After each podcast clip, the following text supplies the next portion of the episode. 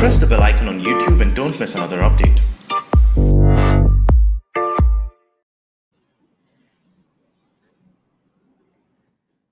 clash of civilizations or end of history ये पश्चिम में दो बहुत बड़े नरेटिव हुए और ये क्या हुए कैसे हुए उसका जो आज के समय हम देख रहे हैं जो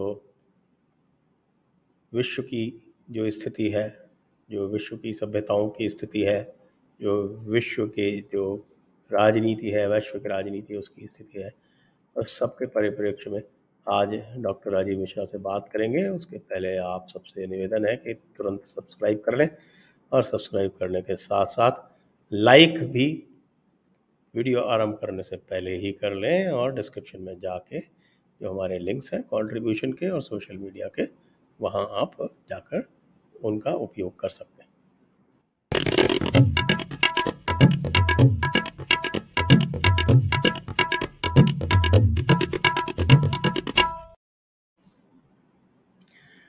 नमस्ते सभी दर्शकों को और राजीव जी को। राजीव जी आपका बहुत बहुत स्वागत। जयपुर डायलॉग्स पर एक बार पुनः। है और आपका प्रिय विषय हम लेकर पुनः आपके सामने उपस्थित हैं। फ्रांसिस फुकुयामा ने सोवियत यूनियन की पराजय के बाद एक पुस्तक लिखी थी, एंड ऑफ़ हिस्ट्री, और उन्होंने एक तरह से रस लेते हुए जो आइडियोलॉजिकल वॉर में जैसा दिख रहा था उसमें, जिस आइडियोलॉजिकल वॉर में जो पश्चिम की विजय हुई थी, उसका बड़ा स्वाद लिया और ये कहा कि अब जो है, अब सब कुछ सुचारू हो गया। और इतिहास का अब अंत हो गया है। अब जो कैपिटलिज्म है या जो पश्चिम की, जो पश्चिमी यूनिवर्सलिज्म है, बस वही अब आगे काम करेगा। ये फ्रांसिस फुकुयामा का एक विचार था और उसके बाद फिर सैमुअल हंटिंगटन की पुस्तक आती है, क्लैश ऑफ़ सिविलाइजेशन, जो बहुत ही चर्चित रही। और कई लोग इसको फ्रांसिस फुकुयामा के काउंटर के रूप में भी देखते हैं। तो ये जो क्लैश ऑफ़ सिविलाइजेशन है और इसको आइडियोलॉजी के काउंटर के रूप में या क्लैश ऑफ़ आइडियोलॉजी समाप्त होकर काउंटर हो रहा है, ये आपका इस पर क्या मंतव्य है? जी, नमस्कार और बहुत बहुत धन्यवाद मुझे अपना मंच देने के लिए। सैमल हंटिंगटन ने जो बात सबसे पहले कही है कि दुनिया में कन्फ्लिक्ट्स होते रहेंगे, या उनका मानना है, और मेरा भी, मेरी भी सहमति है। लेकिन कन्फ्लिक्ट्स का स्वरूप बदला, और जिस रूप में बदला, उसको सैमल हंटिंगटन ने रेखांकित किया कि पहले राजाओं के बीच लड़ाइयाँ होती थी, फिर फ्रेंच रिवॉल्यूशन के समय से इसका स्वरूप बदल गया, और नेशन स्टेट्स बन गए, और फिर कुछ एक सदी से कुछ अधिक समय तक, करीब करीब डेढ़ सदी का समय स्टेट्स के बीच में लड़ाइयाँ हुई नेशन स्टेट्स के बीच में लड़ाइयाँ हुई। ये सारी बात में वे यूरोपियन संदर्भ में कर रहे हैं। गैर यूरोपीय जो देश थे, वे यूरोपीय एक्टर्स के, यूरोपियन प्लेयर्स के लिए एक तरह का सिर्फ़ मंच थे, या यूरोपियन रिएक्शंस का सबस्ट्रेट थे, गैर यूरोपीय देश उनकी दृष्टि में। और मतलब आपस में लड़ाइयाँ होती थी हमारी ज़मीन के लिए, हमारे ऊपर सत्ता के लिए। तो नेशन स्टेट के बीच में लड़ाइयाँ हुई, जिनका अंत प्रथम विश्व युद्ध में हुआ। प्रथम विश्व युद्ध के समय और उसके बाद से दुनिया में वामपंथ और साम्यवाद जो है एक राजनीतिक शक्ति बनकर उभरा। और उसके बाद प्रथम विश्व युद्ध से द्वितीय विश्व युद्ध का समय और द्वितीय विश्व युद्ध से लेकर कोल्ड वार तक का समय। आइडियोलॉजीज के संघर्ष के रूप में सामने आया और दिखाई दिया। तो जब कोल्ड वॉर समाप्त हो गया और सोवियत यूनियन टूट गया तो लोगों के सामने यह सहज प्रश्न आया कि अब तो सोवियत यूनियन टूट गया तो अब दुनिया से संघर्ष समाप्त हो जाना चाहिए। और इस पर सैमुअल हंटिंगटन का कहना है कि यह जो युद्ध है या जो संघर्ष है यह अभी तक आइडियोलॉजीज का संघर्ष था, अब आइडियोलॉजीज का संघर्ष समाप्त हो गया है और अब सभ्यताओं का संघर्ष आरंभ होता है। तो इस बारे में मेरी मिक्स, मिश्रित प्रतिक्रिया है। अगर मैं सैमल हंटिंगटन की बात के, उन्होंने अपनी पुस्तक को जिस तरह से समराइज किया है, अगर मैं उस पर जाऊँ तो उसके किसी बिंदु से मेरी विशेष असहमति नहीं है। लेकिन सैमल हंटिंगटन का जो मूल एजम्पन था कि आइडियोलॉजीज का संघर्ष समाप्त हो गया है और साम्यवाद या वामपंथ पूरी तरह पराजित हो गया है और पश्चिमी सभ्यता को अब जो खतरा है वो गैर पश्चिमी सभ्यताओं से है। तो इस पर मेरा एक बहुत बड़ा प्रश्न चिन्ह है कि क्या सभ्य आइडियोलॉजीज का संघर्ष समाप्त हो गया है?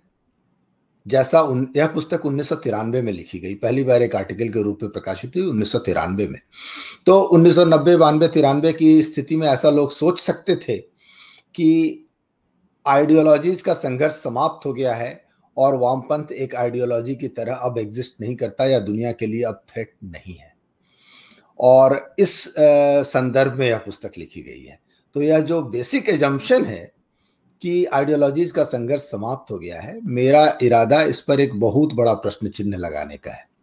यह पूरी यह पूरी पुस्तक जिस एजम्पन के साथ लिखी गई है वह एजम्पन ही फॉल्टी है और फॉल्टी नहीं बिल्कुल मतलब मुँह के बल गिरा है। क्योंकि लिखे जाने के अगले दस वर्षों के भीतर पश्चिमी सभ्यता को वामपंथ ने जिस रूप में जकड़ा हुआ पाया पश्चिमी सभ्यता ने वामपंथ द्वारा अपने आप को जिस तरह से जकड़ा हुआ पाया अगले दस, पंद्रह, बीस वर्षों में, उसको देखकर यह बात हास्यास्पद मालूम होती है कि आइडियोलॉजीज का संघर्ष समाप्त हो गया और आइडियोलॉजीज की लड़ाई पश्चिमी सभ्यता ने जीत ली।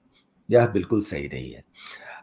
बल्कि अगर आप सैमल हंटिंगटन के ट्रैक रिकॉर्ड पर जाएँगे तो बात समझ में भी आती है। सैमल हंटिंगटन मैंने पहला ही प्रश्न मैंने मेरे दिमाग में आया यह कहने वाला व्यक्ति कहाँ से आ रहा है? हु इज़ ही जो सैमल हंटिंगटन की इस पुस्तक का आ, में एक बहुत बड़ा प्रश्न है कि आज के बाद हर व्यक्ति से पूछा जाएगा who are you what are you और इसका एक ही उत्तर हो सकता है जो उसकी सभ्यता को डिनोट करेगा और इस प्रश्न का एक गलत उत्तर का अर्थ सर में पड़ी हुई गोली हो सकती है। तो हंटिंगटन का मानना था कि यह विश्व उस ओर बढ़ रहा है जहाँ पर आपके पास चॉइसेस नहीं होंगे। आप अपनी आइडियोलॉजी चुन सकते हैं आप अपना देश बदल सकते हैं। लेकिन आप जिस सभ्यता को बिलोंग करते हैं आप जिस सभ्यता जिस सिविलाइजेशन को आ, से आए हैं आप उसको बदलने का आपके पास कोई ऑप्शन नहीं है। और तब जब जो सभ्यताओं का संघर्ष होगा उसमें साइड लेना या नहीं लेना आपकी चॉइस नहीं होगी। और दुनिया अपने आप को इस संघर्ष में पड़ा हुआ पाएगी। लेकिन जब मैंने यह प्रश्न पूछा what is he Samuel Huntington he is a democrat उनका पॉलिटिकल स्टैंड है ही इज़ ए डेमोक्रेट दूसरी बात है फॉर फिफ्टी ईयर्स पचास वर्षों से अधिक समय उन्होंने हार्वर्ड में बिताया। तो हार्वर्ड हम सभी जानते हैं, वामपंथियों की शरण स्थली नई नर्सरी रही है।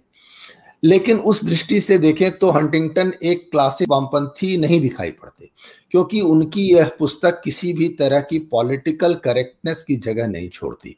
उनकी यह पुस्तक किसी पॉलिटिकल करेक्टनेस के लिए नहीं लिखी गई। उन्होंने यह किसी को खुश करने के लिए नहीं लिखा। उन्होंने यह किसी आइडियोलॉजी को प्रमोट करने के लिए नहीं लिखा। और दुनिया के बदलते हुए स्वरूप को उन्होंने जिस तरह से रेखांकित किया है वह बहुत हद तक सत्य है और उसमें आप आगे एडजस्टमेंट कर सकते हैं। लेकिन मूल रूप से यह बात सही है कि सोवियत यूनियन के पतन के बाद दो तरह के संघर्ष हैं।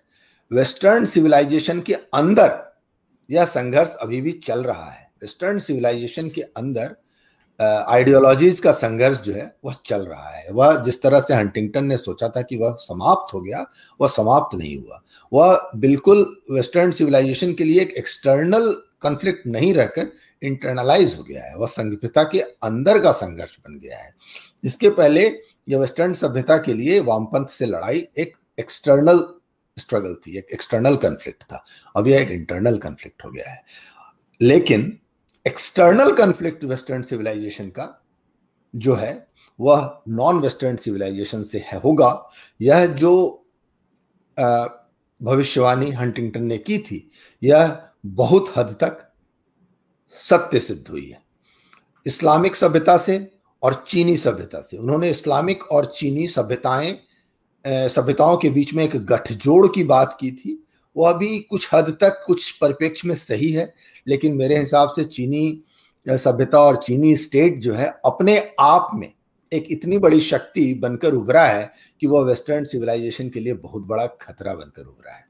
उन्होंने सोचा था कि उन्नीस सौ तिरानवे की स्थिति में चीन ऐसी स्थिति में नहीं था कि चीन को अपने आप में एक बहुत बड़ा खतरा समझा जाता तो हंटिंगटन ने हिसाब लगाया कि अगर चीन इस्लामिक शक्तियों के साथ गठजोड़ करके अमेरिका को चुनौती देगा या वेस्टर्न सिविलाइजेशन को चुनौती देगा तो दे सकता है। लेकिन आज के दिन में अगले अगले बीस तीस वर्षों में दुनिया इतनी बदल जाएगी कि चीन अपने आप में एक शक्ति बनकर वेस्टर्न सिविलाइजेशन को इस तरह से डोमिनेट करेगा या शायद हंटिंगटन ने उस समय नहीं सोचा होगा। लेकिन मूल रूप से वेस्टर्न सिविलाइजेशन का, नॉन वेस्टर्न सिविलाइजेशन से कंफ्लिक्ट सिविलाइजेशन के आधार पर होगा। इस बारे में जो भविष्यवाणी हंटिंगटन ने की थी, इससे मैं सहमत हूँ एक्सटर्नली यह सही है। इंटरनली वह कंफ्लिक्ट जो पहले एक्सटर्नल था आइडियोलॉजीज का, वह इंटरनल हो गया है और western civilization is being dominated from within by the left यह एक बात है जो हंटिंगटन के इस पूरे एनालिसिस से मिसिंग है। एक बात और इसमें देखने वाली है कि जो ये सिविलाइजेशन की जो एनालिसिस जो विश्लेषण सैमुअल हंटिंगटन ने किया है, आपको क्या लगता है कि वो एक बहुत गहराई का विश्लेषण है? क्योंकि जो भी मैंने थोड़ा बहुत देखा है और उसको मैंने एक्चुअली किताब बड़ी मुझे बोरिंग लगी तो वो मैं बहुत धीमे धीमे पढ़ पाता हूँ उसको। इससे तो कोई आप वेदांत की पुस्तक पढ़िए, उसमें अधिक रुचि आती है। इतनी बोरिंग है वो किताब। और जो सिविलाइजेशन का जो विश्लेषण है, लेकिन पूरे विश्व में वो बहुत एक मानक पुस्तक मानी जाती है, इसलिए उसके बारे में विमर्श करना भी आवश्यक है। जो सिविलाइजेशन का जो, उन्होंने जो सिविलाइजेशन के जो मार्कर लिए हैं, वो मुझे बहुत ही छिछले से दिखे। क्योंकि जो मुख्य भेद है सिविलाइजेशन में या सभ्यताओं में वो जो मूल तत्व हैं वो कुछ अलग हैं जो आपने हंटिंगटन में देखे वो बहुत कुछ सतही स्तर के दिखते हैं। आपका क्या सोचना है? हंटिंगटन एक पॉलिटिकल एनालिस्ट थे वो फिलोसोफर नहीं है। तो यह पुस्तक सिविलाइजेशंस को जिस तरह से सात भागों में दुनिया को सात भागों में सेवन वायबल सिविलाइजेशंस में डिवाइड करती है आ, उसकी एक पॉलिटिकल यूटिलिटी है। और इस दृष्टि से मैं कहूँगा कि जिस पर्पस के लिए यह पुस्तक लिखी गई है जिस उद्देश्य के लिए यह पुस्तक लिखी गई है उस दृष्टि से उतना पर्याप्त है। मैं नहीं कहूँगा कि यह बहुत इन डेप्थ एनालिसिस है डिफरेंट सिविलाइजेशंस का। उसमें बहुत सारे फ्लॉज भी हैं और मैं उनकी भी बात करूँगा। पहले तो हिंदू सिविलाइजेशन के बारे में जो चुप्पी है इसमें वह हमारे लिए बहुत रिलेवेंट है। तो मैं उस पर अलग से बात करूँगा। और जो मैं मानता हूँ कि इस पुस्तक को पढ़ के लगता है कि हंटिंगटन के राडार पर हिंदू सिविलाइजेशन या तो नहीं है या उनकी हिंदू सिविलाइजेशन की समझ बहुत ही हल्की है। इस बात से मेरी पूरी सहमति है। लेकिन आपको देखना होगा कि एक्यूरेसी कितनी चाहिए होती है। जब आप एक गाड़ी चला रहे होते हैं तो एक शहर से दूसरे शहर जाते हैं गाड़ी चला के तो आप कहते हैं 200 220 किलोमीटर है। तो वहाँ 15-20 किलोमीटर का हिसाब नहीं लगाते। जब आप एक स्पेस साइंटिस्ट होते हैं तो आपके लिए एक एक मिलीमीटर का महत्व होता है। तो कौन सा मेज़रमेंट किस पर्पस के लिए किया जा रहा है, यह इस पर निर्भर करता है कि आपको कितनी एक्यूरेसी की आवश्यकता है। तो हंटिंगटन ने यह एनालिसिस जिस पर्पस से किया है, उसके लिए जितनी एक्यूरेसी चाहिए, इस उनके उद्देश्य के लिए उनका जो आकलन है वह पर्याप्त है। वह एक पॉलिटिकल दृष्टि से किया हुआ विभाजन है पूरी दुनिया का, ना कि एक फिलोसॉफिकल दृष्टि से। तो उन्होंने दुनिया को सात, इसमें भागा, बांटा है। लैटिन अमेरिका को वेस्टर्न सिविलाइजेशन से अलग रखा है। हमारी दृष्टि में लैटिन अमेरिका और वेस्टर्न सिविलाइजेशन में उतना अंतर नहीं है। उन्होंने ऑर्थोडॉक्स, रशिया के आसपास का के भाग को एक अलग सिविलाइजेशन माना है और वेस्टर्न सिविलाइजेशन से अलग माना है। हमारी दृष्टि में, हम रूस में और बाकी यूरोप में उतने का अंतर नहीं देखते हैं, जितने का अंतर उन्होंने देखा है। तो शायद उन्होंने अधिक नज़दीकी से देखा है। जापान को एक बाकी ईस्ट एशिया से एक सेपरेट सिविलाइजेशन माना है। तो जो कई दृष्टियों से सही भी है लेकिन मुझे उतना अंतर करने की आवश्यकता नहीं होती है, क्योंकि हम जिस दृष्टि से देखते हैं, हमें हिंदू सिविलाइजेशन, बौद्ध सिविलाइजेशन बहुत कुछ करीबी दिखाई देते हैं। लेकिन हंटिंगटन की दृष्टि से चूँकि उनकी पॉलिटिकल इम्पैक्ट अलग है तो उन्होंने उसको अलग सिविलाइजेशन माना है। तो आप उसकी एक्यूरेसी पर, अगर आप अधिक एक्यूरेसी से चर्चा करें तो आप उस पर प्रश्न उठा सकते हैं। लेकिन जिस पर्पस के लिए उन्होंने दुनिया को इस सात भागों में बांटा है, वह एक राजनीतिक पर्पस है, ना कि एक फिलोसॉफिकल। तो उस दृष्टि से वह लगभग पर्याप्त है और उस पुस्तक का जो उद्देश्य है, उस, उतने उद्देश्य के लिए वह काफ़ी है। जी। तो अब हम आ जाते हैं कि जो उनकी पुस्तक का जो मूल भाग है जिसमें वो इन क्लैशेस को, इन द्वंद्वों को या इन युद्धों को चित्रित करते हैं। उसमें वेस्टर्न सिविलाइजेशन या जो आपका जिसको कह लें, जिसमें उन्होंने रशिया को सम्मिलित नहीं किया है, लैटिन अमेरिका को सम्मिलित नहीं किया है। बल्कि अगर साथ बोले तो उनके यहाँ एक वेस्टर्न सिविलाइजेशन है, जो कि एक तरह से आप कह सकते हैं कि जो नेटो कंट्रीज़ हैं, उनको एक सिविलाइजेशन मान लिया उन्होंने। फिर ईस्टर्न यूरोप, रशिया को उन्होंने अलग मान लिया है। फिर ये ये दो हो गई, फिर लैटिन अमेरिका तीन हो गई, और चीन चौथी हो गई, जापान पांचवी हो गई। इस्लामिक छठी हो गई और इस्लामिक जो मुख्य है। उनके दृष्टि में वो सातवीं और सातवीं हाँ मतलब इस्लाम और हिंदुइज्म ये छः और सात हो गए। तो इसमें जो इन्होंने एक मुख्य जो इन्होंने द्वंद्व माना है वो इस्लाम और पश्चिमी सभ्यता में माना है। इसके बारे में थोड़ा आप हमें बताएँ कि सैमुअल हंटिंगटन का इस पर क्या दृष्टिपात है?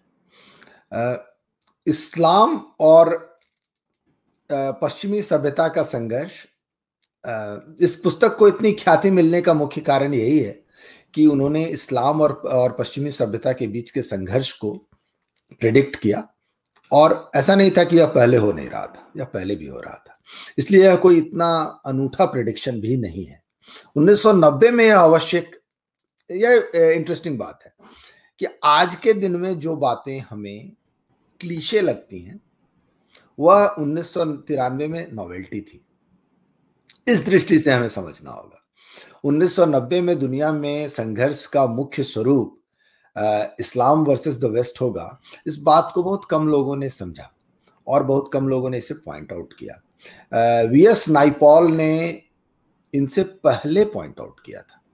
उन्होंने जब यात्राएँ की थी उनकी जो बिलीवर्स सीरीज़ है दो किताबें जो हैं among the believers and beyond belief तो उसमें उन्होंने इस्लामिक देशों में एक में ईरान और उसके आसपास इस क्षेत्र में और एक में मलेशिया इंडोनेशिया में आ, इस्लाम के उदय को आ, पहचाना और इस्लाम को का जो आइडियोलॉजिकल रिसर्जेंस है और उससे होने वाले पॉलिटिकल थ्रेट को पहचाना वी एस नाइपॉल ने, वह मेरी दृष्टि में सैमल हंटिंगटन की पुस्तक से कई गुना अधिक लैंडमार्क स्टडी थी और उसमें बहुत अधिक डेप्थ था।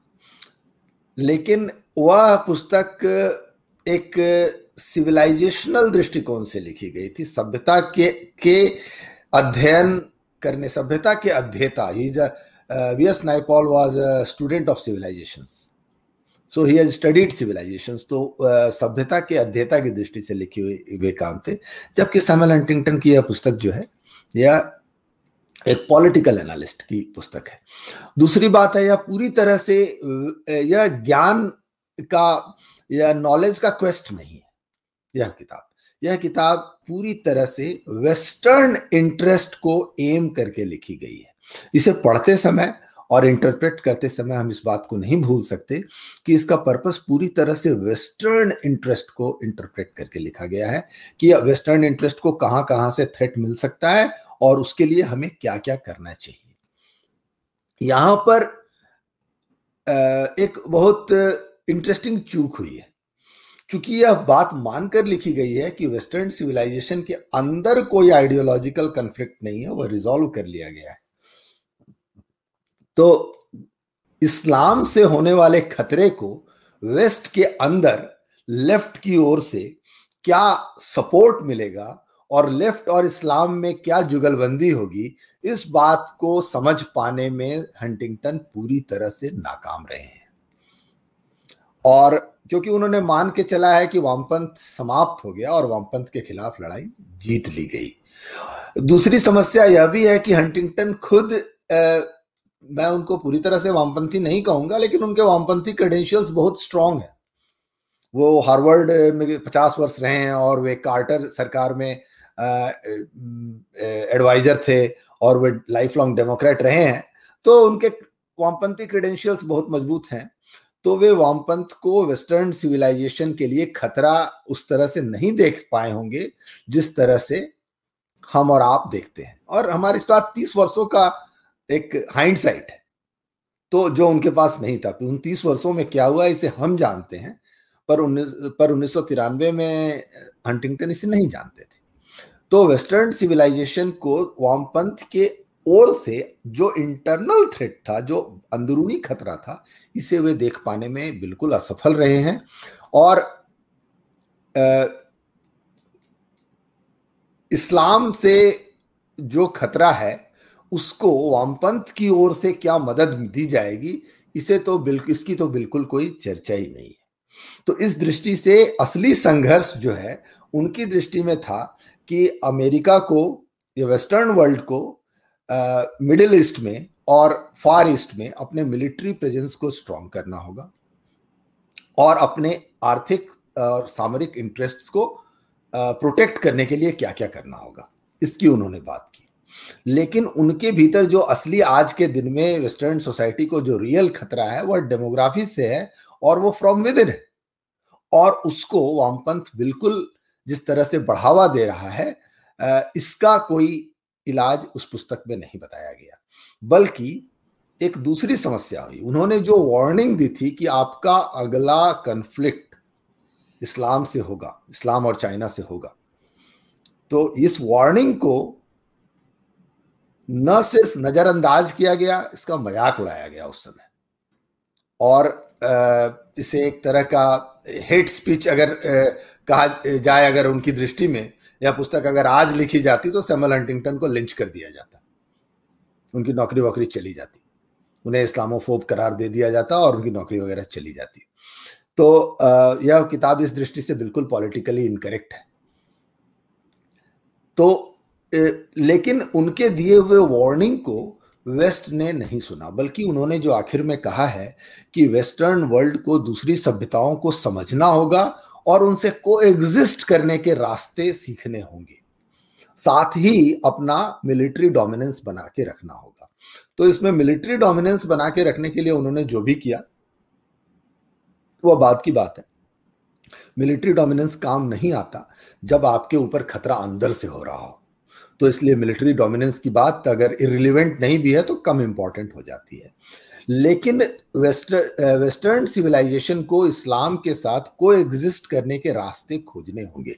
यह जो उन्होंने कहा है, इस बात को बड़ी सीरियसली लिया गया। और वेस्ट जो है, उसको यही समझ में आया कि अब बहुत हो गया। हर बार ऐसा ही होता है। जब हिटलर आया था तो भी ऐसा ही हुआ था कि लगा था वेस्ट को कि हिटलर से निपटने का सबसे अच्छा तरीका ये कि इसे गले लगा लिया जाए।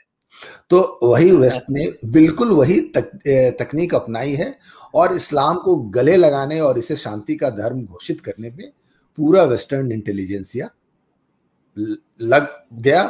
और जब एक कंफ्लिक्ट की आपको वार्निंग दी गई है तो आपका रिएक्शन होना चाहिए उस कंफ्लिक्ट की तैयारी करना। यहाँ पर इनका रिएक्शन था उस कंफ्लिक्ट को अवॉइड करने के लिए सरेंडर करने की तैयारी करना। तो west west decided to prepare to for surrender to avoid the conflict rather than prepare for the conflict itself ये वही बिल्कुल वही वाली बात है जो चर्चिल ने कही थी चैम्बरलेन के बारे में कि you had the choice between war and dishonour you chose dishonour now you face the war have the war तो पश्चिम ने उसी को रिपीट किया और उसी को रिपीट करके they chose appeasement and well, they also have the war clash. The clash is still there with them. The appeasement is there. The clash is there. The book is they successful in broader confrontation. Sense. They could have chosen confrontation, and then I think they could have won the clash. Right now, they are heavily compromised. I will say the book is successful in one one sense and one sense only. It has predicted the clash of civilizations, as the book suggests. Rest he has left to us or to others to decide, and he is not. He is not a predictor of future. All he cannot predict all the other uh, parties, all the other elements that will come in the play. So it is uh, probably too much to uh, expect this book to be a क्या कहें यह कोई भविष्यवाणी नहीं है। यह उस समय की स्थिति के हिसाब से जो सिचुएशंस बन रही थी उसका एनालिसिस है ना कि for future for indefinite times it is not a predictor of the future of indefinite times जी हाँ लेकिन अगर हम इसको थोड़ा सा और देखें आप ये जब ये कह बश रहे हैं कि उन्होंने क्लैश ऑफ़ सिविलाइजेशन प्रोडिक्ट किया था और क्लैश ऑफ़ सिविलाइजेशन जो उनका बेसिक प्रोडिक्शन था वो वेस्ट वर्सेस द रेस्ट था। हाँ। लेकिन मुझे लगता है यहाँ भी वो चूक गए क्योंकि जो। बेसिक क्लैश है वो इस्लाम वर्सेस द रेस्ट है। क्या मैं सही हूँ? मैं कहूँगा west is not concern what Islam does to rest of the world west is only concern how to avoid its clash with Islam if it is islam versus the rest it is something that the, that someone standing on the side of islam will study. He has not studied the question from the side of the rest. He has not studied the question from everyone's perspective. He has studied the question from the western perspective.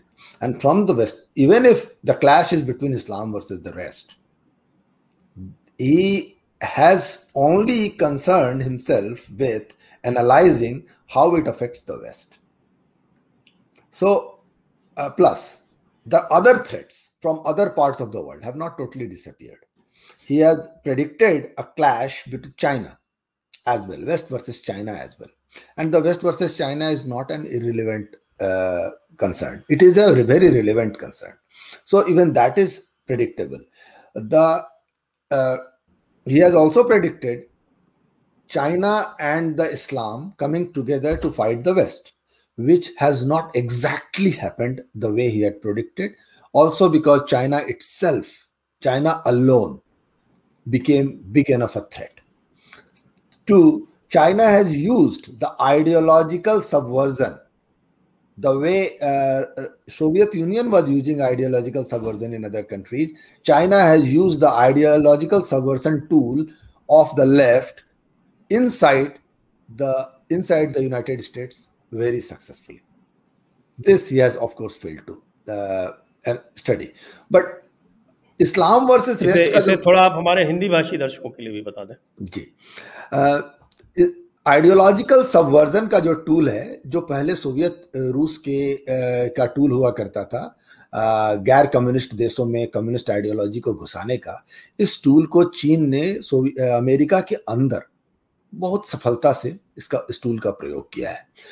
चीनी अमेरिकी universities में वामपंथियों का बढ़ता हुआ प्रभाव और उसको चीन से मिलने वाला समर्थन, अमेरिका कॉरपोरेट, अमेरिकी कॉरपोरेट के अंदर वामपंथियों का बढ़ता हुआ प्रभाव और उसको चीन से मिलने वाला समर्थन, यह बिल्कुल उसी तर्ज पर हो रहा है जिस तर्ज पर आइडियोलॉजिकल सबवर्जन के टूल को रूस ने भारत के विरुद्ध और बहुत सारे एशियन देशों के विरुद्ध और कई यूरोपियन देशों के विरुद्ध भी सफलता से कई दशकों तक इस्तेमाल किया था जिसके बारे में हम लोगों ने बात की थी। यूरी बेजमेनो का जो वीडियो है उसके बारे में हमने बात की थी। तो चीन ने इसी टूल को अमेरिका के अंदर बहुत सफलता से इस टूल का प्रयोग किया है।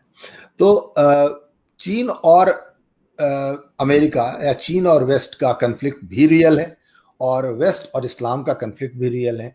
इस्लाम एंड द रेस्ट का कंफ्लिक्ट जो है वो इस किताब में प्रेडिक्ट इसलिए नहीं किया गया है लेकिन उसका कारण मैं समझ सकता हूँ यह उनका पॉइंट ऑफ़ व्यू नहीं है।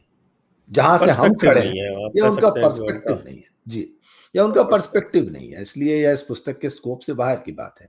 यहाँ मैं चाह चाहूँगा कि हम जल्दी से इस बारे में आए कि इस पूरी पुस्तक में हम कहाँ हैं और हमारे काम की बात क्या है। बिल्कुल तो अब आपने कही दिया है तो इसमें आप बताएँ कि हिंदू सभ्यता का इसमें कितना उल्लेख है? हिंदू सभ्यता का उल्लेख शायद चार या पाँच जगह से ज़्यादा नहीं है। और कहीं भी देखिए हिंदू सभ्यता को ना तो कहीं थ्रेट गिना गया है ना ही कहीं एलाई गिना गया है। हम्म। और कहीं ज़्यादा वर्णन नहीं है। उनका सक्सेस यही रहा है कि उन्होंने हिंदू सभ्यता को बाकी एशियन सभ्यताओं के साथ एक बंडल में नहीं डाला है इतनी ही कि आप उन्हें दे सकते हैं, आप उनको क्रेडिट दे सकते हैं कि has succeeded in realizing Hindu civilization as a separate entity even he even if you you say and I would not disagree that his understanding of internal he is not a professor of civilization is not a professor of philosophy is not Will Durant he is ultimately strategist is not is not Will Durant so he has not studied civilization from within लेकिन उन्होंने इतना पहचाना है कि हिंदू सभ्यता एक separate civilisation है। उसे उन्होंने थ्रेट भी नहीं गिना है उसे उन्होंने एलाई भी नहीं गिना है उसे उन्होंने पोटेंशियल एलाई भी नहीं गिना है बल्कि एक जगह ऐसा है कि उन्होंने हिंदू सभ्यता को के पोटेंशियल एलाई होने की संभावना से इनकार किया है। उन्होंने कहा है कि जो वेस्टर्न सिविलाइजेशन हैं उनके जो कोर वैल्यूज़ हैं ध्यान से सुने डेमोक्रेसी इक्वलिटी ह्यूमन राइट्स तो democracy, equality, human rights, western civilization के कोर वैल्यूज़ हैं और दुनिया के दूसरे सिविलाइजेशन इंक्लूडिंग हिंदू सिविलाइजेशन, उन्होंने जहाँ नाम लिखा है, वहाँ हिंदू सिविलाइजेशन लिखा है कि हिंदू सिविलाइजेशन इसको सब्सक्राइब नहीं करता। तो उनकी दृष्टि में हम डेमोक्रेसी को सब्सक्राइब नहीं करते। भारत में हज़ारों वर्षों से हर गाँव में गाँव, ग्राम पंचायतें थी, जो कि एक डेमोक्रेटिकली इलेक्टेड बॉडी थी और वही हमारा मेन एडमिनिस्ट्रेटिव टूल था।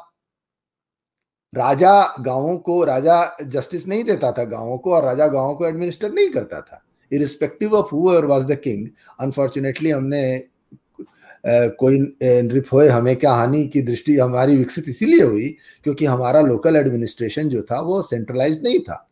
हम लोकल डेमोक्रेसी हमारे जमाने में पता नहीं कब से थी हमारे देश में। ह्यूमन राइट्स हमारे धर्म का सिर्फ़ ह्यूमन राइट ही नहीं। सभी जीवों के लिए राइट्स सभी प्राणी मात्र के लिए। और उनका कहना है ह्यूमन राइट एक वेस्टर्न सिविलाइजेशन है और हिंदू सिविलाइजेशन इसको सब्सक्राइब नहीं करता। इक्वलिटी एक ऐसा कंसेप्ट है जो उनकी कंसेप्ट में सिर्फ़ वेस्टर्न्स को पता है और और हिंदू सिविलाइजेशन इसको सब्सक्राइब नहीं करता। वेस्टर्न को तो ये सिर्फ़ पिछले तीन चार शताब्दियों से पता है। बल्कि मैं तो कहूँगा कि ये तो first world war post first world war phenomenon है। इसके पहले कहाँ इक्वालिटी थी यहाँ पर? इक्वलिटी ज़्यादा से ज़्यादा आप बहुत पीछे चले जाएँगे तो आप इब्राहिम लिंकन तक चले जाएँगे। इससे पहले तो स्लेवरी जो है वो पूरी दुनिया में पूरे वेस्टर्न वर्ल्ड में सैंक्टिफाइड थी। बल्कि मैं तो कहूँगा कि इक्वलिटी पर इतना ज़ोर देना दिखाता है कि आप नहीं है। कि आपको उसके लिए कितनी मेहनत करनी पड़ी। बार बार आपको इक्वलिटी का नारा देना पड़ता है, इससे पता चलता है कि इक्वलिटी पर आपको कितनी मेहनत करनी पड़ी, बहुत मेहनत की है। लेकिन एक बात मैं क्रेडिट देता हूँ वेस्ट को वेस्ट ने इक्वलिटी पर मेहनत की है तो सिंसियरली की है और रिज़ल्ट के साथ की है। तो आप वेस्टर्न वर्ल्ड को from at least for their own people एक तरह से कम से कम ऑन पेपर या सिद्धांत रूप में अपने लोगों के लिए इक्वलिटी को इन लोगों ने पूरी तरह से स्वीकार किया है and they have got good results but they have had to work really hard I will not say that their efforts were insincere but they had to make real good sincere effort to make this uh, acceptable term in the Western context, which itself shows that this did not come naturally to them. और सामंतवादी व्यवस्था उनके यहाँ थी जिसमें equality का कोई स्थान नहीं है और आज भी वेस्ट जो है नव सामंतवादी व्यवस्था की ओर जा रहा है, जिसे मैं वामपंथ कहता हूँ। तो वामपंथ एक नव सामंतवादी व्यवस्था है, जिसकी ओर मैं जा रहा हूँ। मैं कहता हूँ लेकिन मैं ये कह रहा हूँ कि इक्वलिटी डेमोक्रेसी ह्यूमन राइट्स बहुत कोर हिंदू वैल्यूज़ हैं। अगर इस बात को वेस्ट समझा होता तो वेस्ट को हिंदू सिविलाइजेशंस के प्रति इतने हॉस्टाइल होने की आवश्यकता नहीं थी। आज के दिन में हमें देखना चाहिए इस्लाम वर्सेस द रेस्ट हो या नहीं हो। हिंदू वर्सेस द रेस्ट ज़रूर है। हमारे वेस्टर्न सिविलाइजेशन को जब से वामपंथ ने रिप्लेस कर दिया है तब से वामपंथ हमारा शत्रु है इस्लाम हमारा शत्रु हमेशा से रहा है इस्लाम सबका शत्रु हमेशा से रहा है। तो और चाइना हमारा शत्रु है जापान से हम एक्सपेक्ट करते हैं कि जापान हमारे लिए फ्रेंडली रहा है। जितनी सिविलाइजेशन की बात की गई है, उनमें सिविलाइजेशन के स्तर पर जापान हमसे फ्रेंडली रहा है। लैटिन अमेरिका के देशों को हमसे कोई कन्फ्लिक्ट नहीं है और नहीं होना चाहिए। सिवाय इसके कि जब उनके बीच से कोई किसी का, के भीतर का क्रिश्चियन जाग जाएगा तो अलग बात है। वरना हम ब्राज़ील के साथ अच्छे संबंधों पर चल रहे हैं और रूस के साथ भी हमारा जो कोऑपरेशन रहा है अगर आप वामपंथ को हटा दें और सिर्फ़ सिविलाइजेशनल कोऑपरेशन की बात करें तो रूस से हमारा कोई सिविलाइजेशनल कन्फ्लिक्ट नहीं है।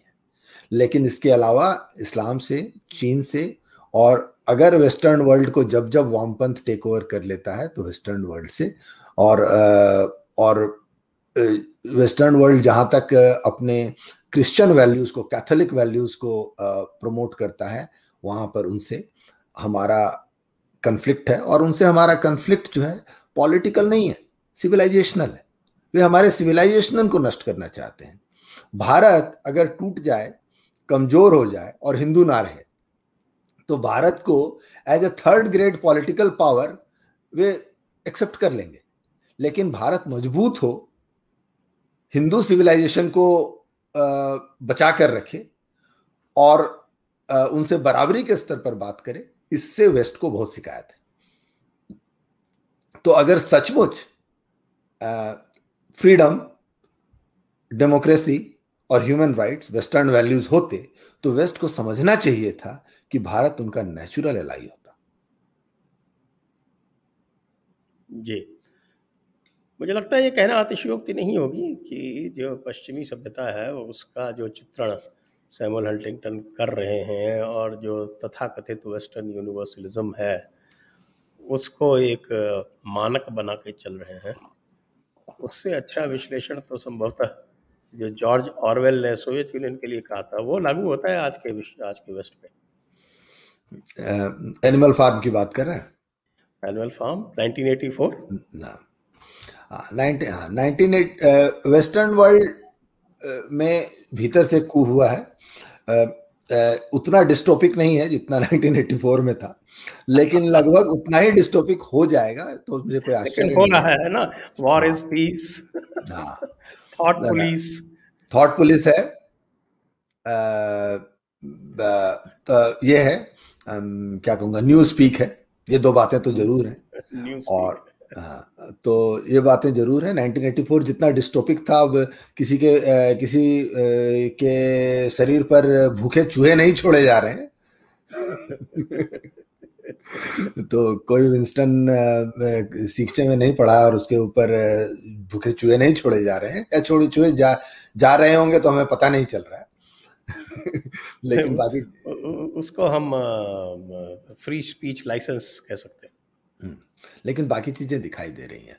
बल्कि ट्रॉट्सकी ने जो वार्निंग दी थी, बल्कि ट्रॉट्सकी ने एक तरह से वार्निंग दी थी या उसने नेगेटिव सेंस में कहा था, लेकिन उसकी यह बात बिल्कुल सही है कि जब गवर्नमेंट एम्प्लॉयर हो जाएगी आपकी तो गवर्नमेंट को आपको गोली मारने की ज़रूरत नहीं रहेगी, वे आपको भूखे मार सकते हैं। तो सरकार से विरोध करने का परिणाम जो होगा, वह गोली मारना आवश्यक नहीं होगा, भूखे मार के काम हो जाएगा। तो वो यह बात बिल्कुल लागू हो रही है और हमारे भीतर भी, देश में भी जिस तरह से समाजवाद को गले लगाने के लिए जनता बेकरार है, वे इस बात को नहीं समझते कि वे सरकार के हाथ में बहुत अच्छा अपने अपने गले में फंदा डालकर सरकार के हाथ में रस्सी पकड़ा रहे हैं। अब सरकार को उसे बस जरा सा रस्सी खींचनी है और आप लटक जाएँगे। तो यह तो सेल्फ इन्फ्लेक्टेड गोल है। और यह मैं कहता हूँ कि ह्यूमन माइंड के अंदर बने हुई कमजोरियों को इस्तेमाल करने का जो टूल है वामपंथ का, यह पूरी दुनिया में यूनिवर्सली लागू होता है, लेकिन बाहर से आने वाला जो हमारा थ्रेट है वह इन तीन दिशाओं से आता है और हमारे लिए जो क्लैश ऑफ़ सिविलाइजेशन है, वह Hindu civilization versus Islam Christianity and west as far as west is controlled by the left वह अवश्य है। जी। आप, हालाँकि इसके बारे में हम कई बार बात कर चुके हैं। जो स्थिति है लेफ़्ट कैप्चर की इस समय, क्या आपको लगता है कि इसमें किसी तरह का रिवर्सल संभव है? क्योंकि हमारे बहुत सारे मित्रों का मत है कि पश्चिम में विशेषकर यूनाइटेड स्टेट्स में एक सेल्फ करेक्टिंग मैकेनिज़्म है। और कोई भी यदि विचारधारा एक्सट्रीम पे जाती है तो फिर उसका सेल्फ करेक्शन हो जाता है। आपको क्या लगता है, ऐसी संभावना है या आप इसको भी एक डिस्टोपियन व्यू में ही लेंगे? मुझे नहीं पता, मैं बोल रहा हूँ या मेरा होप बोल रहा है। लेकिन मुझे लगता है कि यह संभावना है। पश्चिम का जो रेजिलियंस है वेस्टर्न वर्ल्ड का जो रेजिलियंस है, वह बाउंस बैक करेगा या करना चाहिए। ऑन द अदर हैंड उसी रेजिलियंस को मारने का जो प्रयास चल रहा है शिक्षा के माध्यम से, वह बहुत गहरा है।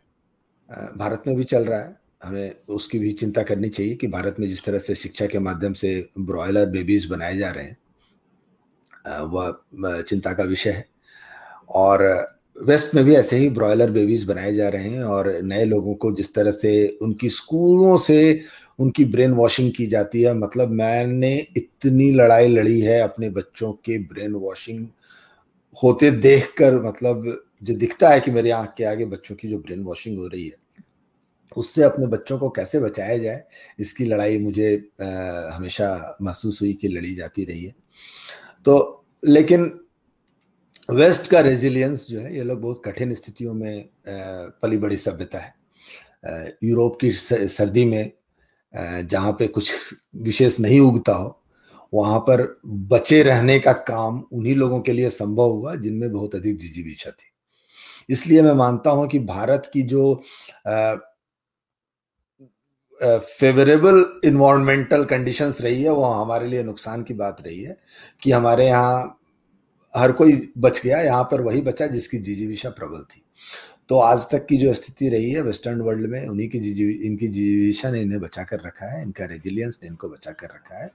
तो if they have the reserve left they can bounce back it is not impossible cricket के संदर्भ में कहें तो आस्किंग रेट 7.5 है, लेकिन 24 नहीं है।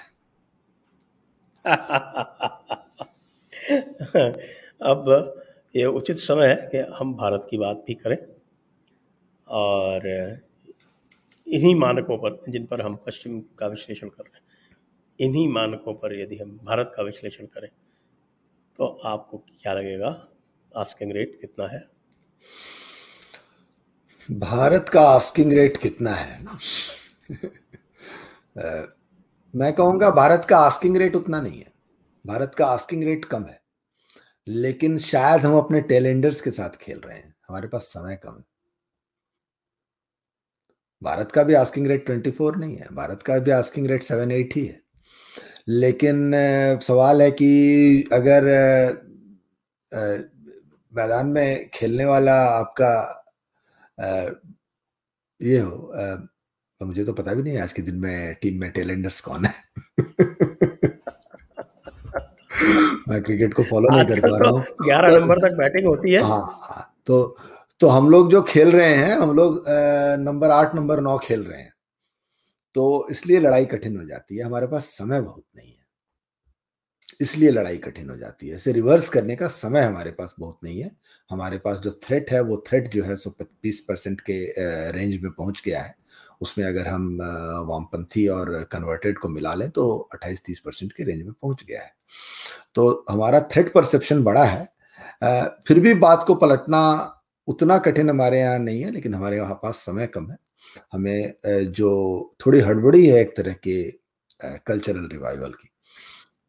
लेकिन हमारे पास जो खतरा है, जिस क्लैश ऑफ़ सिविलाइजेशंस में हम कहाँ हैं यह पुस्तक चूँकि हमारी दृष्टि से नहीं लिखी गई है, इसलिए हमारे ऊपर क्या खतरा है इसकी चर्चा इस पुस्तक में नहीं है। पर इसी पुस्तक को अगर हम भारतीय दृष्टिकोण से देखें तो यह क्लैश ऑफ़ सिविलाइजेशंस अगर होगा और हम इन्हीं सात तो मोटे तौर पर हम इन्हीं सात सभ्यताओं में दुनिया को बटा हुआ मान लें तो हमें हमें डेफिनेटली इस्लाम से खतरा है, हमें वेस्ट के उन पार्ट से खतरा है जो जैसे जैसे वामपंथ के कब्जे में आते जा रहे हैं और हमें ऑफ़ कोर्स जो मिशनरियाँ हमारे यहाँ गतिविधि कर रही हैं हम लोग क्लैश ऑफ़ सिविलाइजेशन की बात हम तो हंटिंगटन के बहाने से कर रहे हैं पर बात तो हमें अपनी ही करनी है और हम अपनी ही बात कर रहे हैं। तो हंटिंगटन के बहाने से भी हम वही बात कर रहे हैं हमारे ऊपर मैं, मैं इसमें थोड़ा सा आपको एक और सहारा देता हूँ। जी। मुझे लगता है कि भारत के परिप्रेक्ष्य में यदि हम विद्या जी का फ्रेमवर्क उपयोग में लाएँ तो वो उचित होगा। सर नाइपॉल। हाँ सर नाइपॉल का अच्छा। आ, सर नाइपॉल ने तो भारत को आप सवाल है आप कब की बात कर रहे हैं? नाइपॉल ने सिक्सटीज एंड सेवेंटीज में जिस भारत को देखा था और जिसका वर्णन किया था एंड एरिया ऑफ़ डार्कनेस में और वुंडेड सिविलाइजेशन में वो तो बहुत ही मतलब मिलियन म्यूटनीज में आते आते म्यूटियन म्यूटनीज आते आते उनकी लेखनी थोड़ी सी despite all the contradiction within the Hindu society within the Indian society वो भारत के बारे में थोड़े होपफुल हो गए थे और उन्होंने भारत के रिवाइवल को प्रिडिक्ट uh, किया था। लेकिन पहली तो किताबें तो बिल्कुल मतलब बहुत ही पेसिमिस्टिक हैं। तो लेकिन बिल्कुल इस कंटेक्स्ट में कि वी एस नाइपॉल बहुत ही प्रासंगिक हैं। उन्होंने हिंदू सभ्यता की कमज़ोरी को और दूसरी तरफ़ इस्लाम के रिसर्जेंस को, दोनों चीज़ों को स्टडी किया है। तीसरी बात है वी एस नाइपॉल मुझे नहीं पता और किसी ने किया है या नहीं किया है, लेकिन दुनिया के खोई हुई सभ्यताओं के पर उनकी वार्निंग बहुत ज़बरदस्त रही है।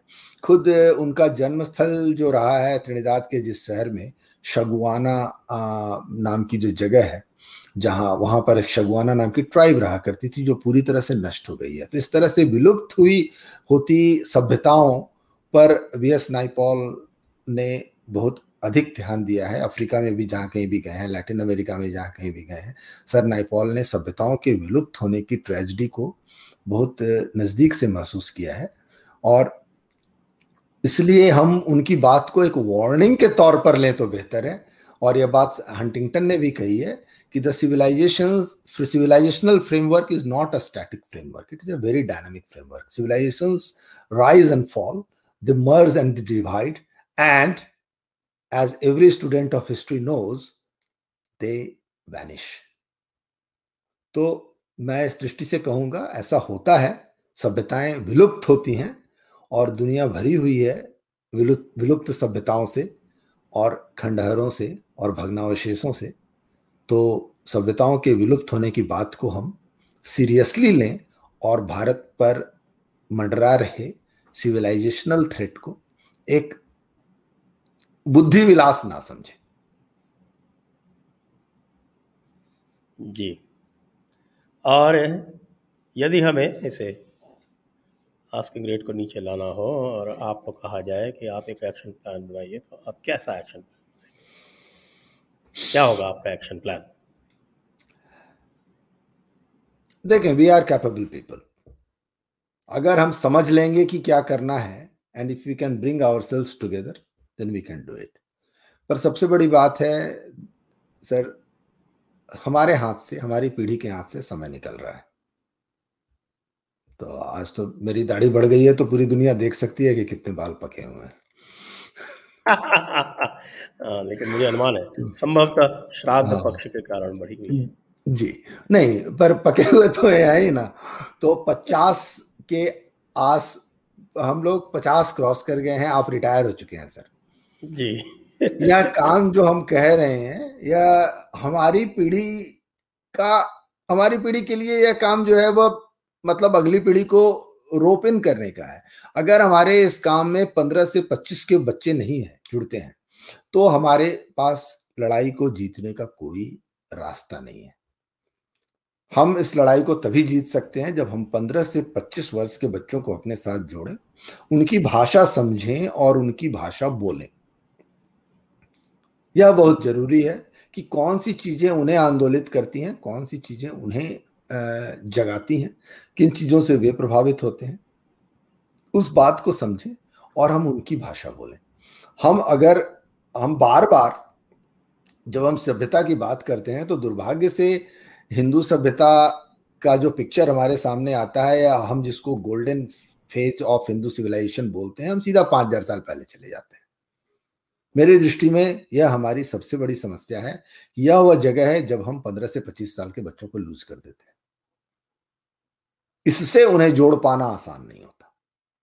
तो हमें प्रेजेंट के टर्म्स में बात करनी होगी और अपने युवाओं को इस प्रश्न से जोड़ना होगा, उन्हें इस प्रश्न के प्रति सेंसिटाइज करना होगा और उन्हें समझाना होगा कि जो उनके कंसर्न्स हैं, जिन चीज़ों से वे जुड़े हुए हैं, जो मूल्य, हमें यह नहीं समझना चाहिए कि नई पीढ़ी मूल्यहीन हो गई है, नई पीढ़ी मूल्यहीन नहीं हुई है, बल्कि युवाओं के मन में मानव मूल्यों के प्रति जो प्रेम होता है, उनके प्रति जो झुकाव होता है, वो हम लोगों से अधिक होता है। हमारे पास, हमारी पीढ़ी तक आते आते पचास वर्ष की उम्र तक आते आते हम लोग दुनिया को जैसा है वैसा स्वीकार करने लगते हैं, लेकिन वो अधिक आइडियलिस्ट होते हैं।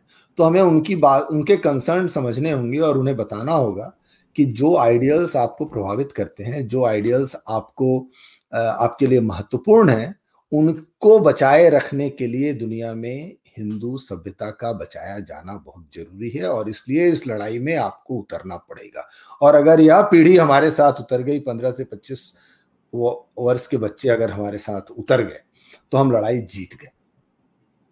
उसके बाद उन्हें हमसे अधिक पता है कि क्या करना है और वे अधिक सफलता से करेंगे। मुझे इसमें कोई शंका नहीं है। हमारी सबसे बड़ी समस्या यह है कि हम जिन कंटेक्स्ट में बात करते हैं, हम सीधा पाँच हज़ार साल पहले चले जाते हैं और हम पाँच हज़ार साल पहले के स्वर्ण युग को ही लाने का प्रयास करते हैं। अगर हम इस सदी में, प्रेजेंट कंटेक्स्ट में बात करें और उन बच्चों को अपने साथ जोड़ने का प्रयास करें तो हम जीत सकते हैं। नहीं तो हमारे पीढ़ी के बस का नहीं है। यह लड़ाई जीत कर दे पाना मुझे नहीं दिखता कि बुढ़ों का काम है। इसी बात पे एक और हम आपसे यही स्ट्रेटजी सेशन यही कर लेते हैं कि पंद्रह से पच्चीस साल के बच्चों को लाने के लिए क्या हमारी सनातन सभ्यता की जो एक, मैं यह कहूँ कि जो एक वैज्ञानिक फ्रेमवर्क है हमारा, क्योंकि हमारी पूरी की पूरी सभ्यता प्रत्यक्ष प्रमाण के ऊपर आधारित है। हमारे जितने भी ग्रंथ हैं, सब जब हम वैसे पाँच हज़ार वर्ष पूर्व जाए तो वहाँ से यह निकाल के लाए कि भाई हमारा सारा का सारा दर्शन जो है, वो प्रत्यक्ष प्रमाण पर आधारित है, जो कि, जो आज की जो साइंटिफिक मेथडोलॉजी है जिसको वेस्टर्न यूनिवर्सलिज्म भी मानता है और जिसको हम कहते हैं क्या क्या वेरीफाइबिलिटी यूनिवर्सलिटी रिपीटेबिलिटी फॉल्सिफाइबिलिटी सबसे महत्वपूर्ण। तो अगर हम उनको अपना जो दर्शन है और अपनी जो सभ्यता है इस रूप में यदि उनके समक्ष रखें तो क्या हम उनको जिसको हम कहते हैं कि वैसे एक तरह से ये देखा जाए कि आजकल का जो साइंस है वो साइंस कम और साइंटिज्म ज़्यादा है। या? तो इस साइंटिज्म को मुझे लगता है कि इस सनातन धर्म इसका साइंटिफिक बना सकता है। हम उसे साइंटिफिक जी हाँ हमें यही रास्ता ही है। मैं इसलिए कह रहा हूँ या व्यक्तिगत अनुभव के आधार पर कह रहा हूँ जो बात मैं अपने बच्चे को नहीं समझा पाऊँ अपने बेटे को नहीं समझा पाऊँ उस बात को मैं दुनिया के सामने लाना व्यर्थ समझता हूँ। उसको समझाने का कोई फ़ायदा नहीं है। क्योंकि साठ साल के बंदे को, पचास साल के बंदे को कुछ समझाना काम नहीं आने वाला। हमें वही बातें रखनी है अपने सामने जो हम अपने बच्चों को समझा सकें।